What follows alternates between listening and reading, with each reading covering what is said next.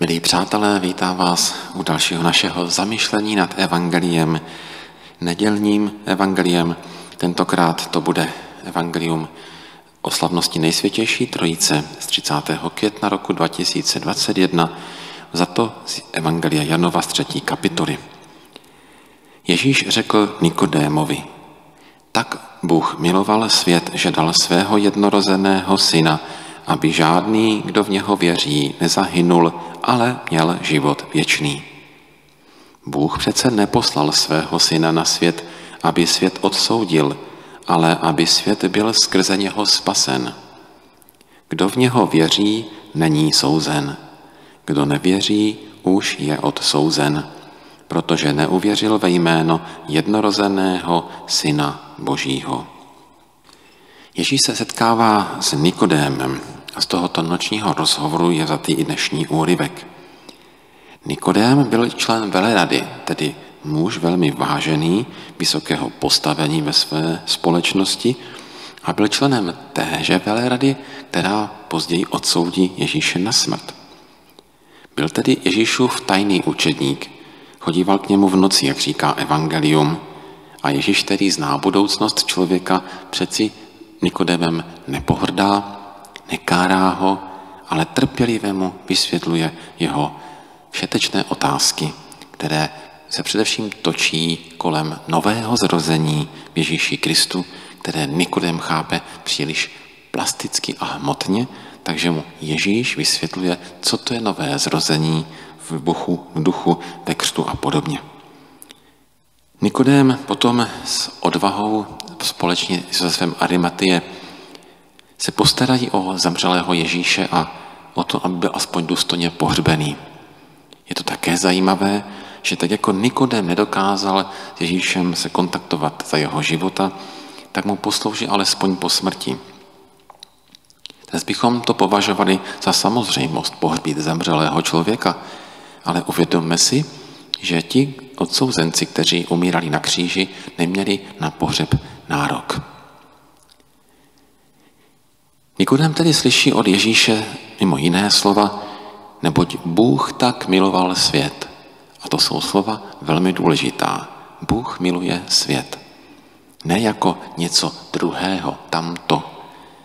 Ale on miluje svět pro nás, pro lidi. Protože pro nás stvořil celý tento svět.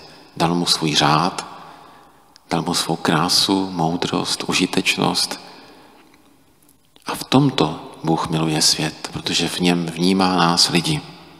A navíc Bůh svět stvořil proto, aby se v něm také mohl narodit Ježíš Kristus, Boží syn. Co Boha přimělo k těmto krokům, na to nepřijdeme. Jenom bychom měli vědět, že Bůh svět stvořil a že jej také chce proměnit. Evangelista Jan to v knize Zjevení říká zcela otevřeně. Svět Bůh stvořil tak, aby v něm mohl být Boží život.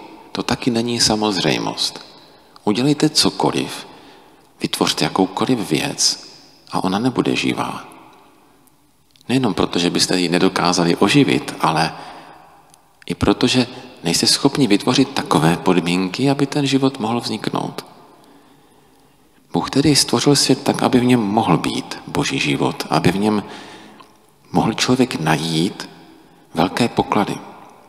Svět je tedy schopen života.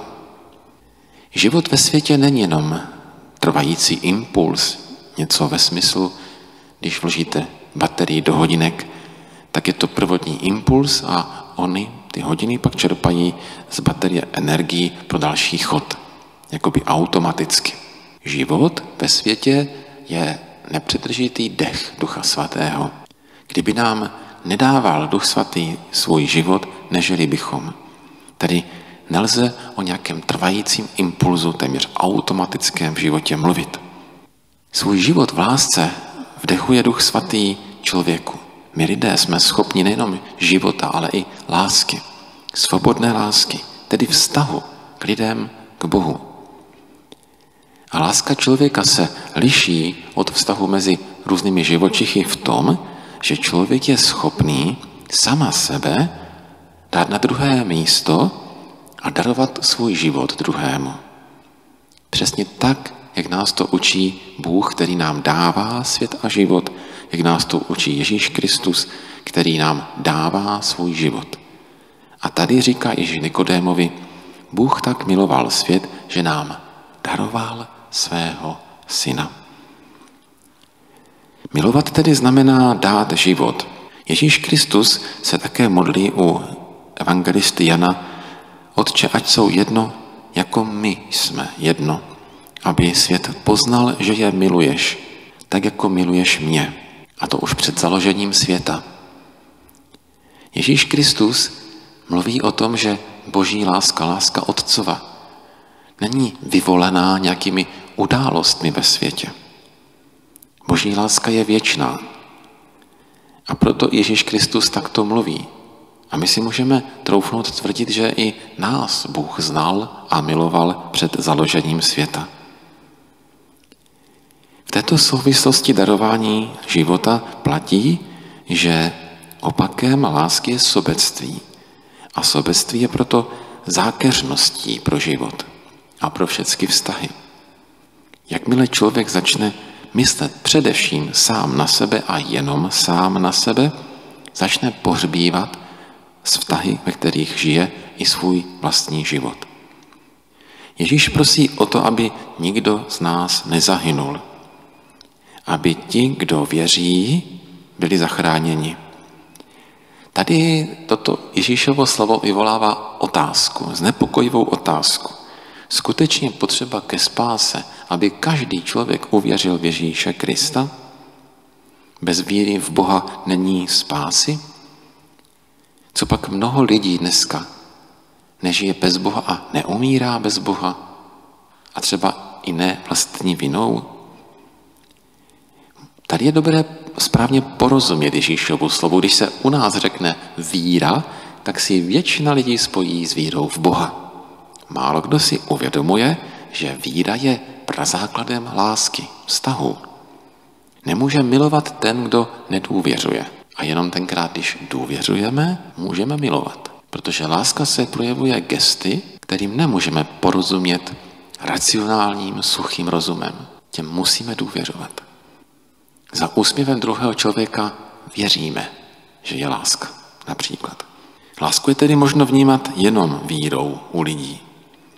Bůh však vnímá v nás, lidech, lásku bezprostředně. On nepotřebuje naše gesta. V tom je ten rozdíl. Proto u Boha nemluvíme o víře v člověka, protože Bůh nás zná v našem srdci. My nemusíme Bohu nic vyjadřovat, pokud jej máme rádi a chceme mu cokoliv sdělit. Naše gesta, naše modlitby, liturgie, různé slavnosti jsou spíš výrazem naší pospolitosti, naší vzájemné lidské lásky, se kterou jdeme k Bohu. Proto bychom měli Ježíšova slova přetlumočit třeba takto. Ten, kdo miluje, ten nezahyne. Kdo tedy miluje, ten věří. A v tomto duchu má otevřenou cestu k životu věčnému. Jenom ten, kdo se uzavírá sám do sebe, jenom ten, kdo odmítá druhým důvěřovat a pouze využívá sám pro sebe, se právě uzavírá do smrti. A v tomto spočívá jeho soud.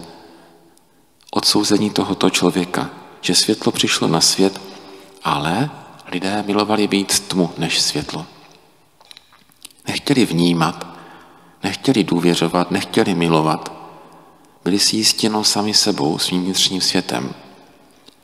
Proto sobectví miluje tmu, odmítá pravdu.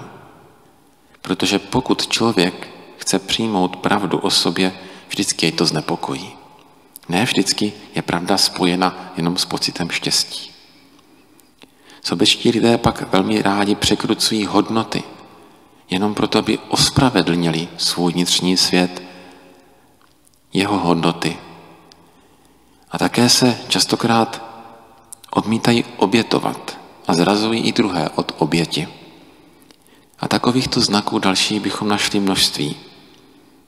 Tito lidé mají pocit, že nacházejí štěstí, protože mají svůj vnitřní svět, kam nikoho nepouští a když už mě tam pustí, tak jenom proto, aby jim ho příliš nerozházel. ale časem zjišťují, že upadají do velké, tvrdé samoty, opuštěnosti. Protože milovat znamená tvořit společenství a dovolit lidem, dovolit Bohu, aby vstoupili do našeho života. Nejsvětější trojice, kterou dnes slavíme, je společenstvím božských osob. Pojmy jako Otec, Syn a Duch Svatý bychom neměli vnímat příliš plasticky a lidsky. Spíše bychom si měli uvědomit, že je řeč o osobách, tedy o tom, že tyto osoby božské tvoří vztah. Jenom osoba je schopná skutečného, plnohodnotného vztahu. A zároveň mluvíme o jednotě. Takže společenství božských osob není jenom přátelství tří nějakých osob. Je to zároveň i hluboká vnitřní jednota. Tyto dva póly jsou velmi důležité pro naši víru, protože nám připomínají, že i v našem praktickém životě je tomu stejně. Jsou lidé, se kterými nás Bůh spojí celým srdcem. V manželství, v kněžství. A zároveň jsou lidé, se kterými tvoříme společenství, se kterými tvoříme různorodá společenství. Ale když jsme vnitřně hluboko spojeni s Bohem třeba křtem, tak tato jednota je nezrušitelná. A zároveň vůči Bohu tvoříme společenství. Jsme dětmi, on je otec. Jsme rozdílní, jak říká Ježíš Kristus Maří Magdaleně, odcházím k svému otci a vašemu otci. Láska, ta vždycky přetéká, řekl kdosi. Znamená to, že když máme druhé rádi, když nastavíme své srdce na dobro a lásku k druhým lidem, tak to nikdy nezůstane v nás, jenom v nás nebo v tom druhém člověku. Boží láska se vždycky šíří pro nás záhadným způsobem po celém světě. Aspoň takto si můžeme malinko představit, co vedlo k Boha tomu, že se o svou lásku rozhodl dělit se světem a námi lidmi. Láska, respektive srdce, které chce milovat, je požehnáním pro své okolí, a to i tenkrát, když zrovna aktivně nedělá žádné dobré skutky. Proto je důležité, abychom si o dnešním svátku všichni připomněli, jak je potřeba nedopustit v našem srdci natrvalo zakořenit zlu, jak je důležité tam nenechat kořenit zlobu, nenávist, ale jak je důležité v našem srdci mít jenom dobro, Boha, vztahy, lidi. A to i tenkrát, když se od tohoto úmyslu odkloníme.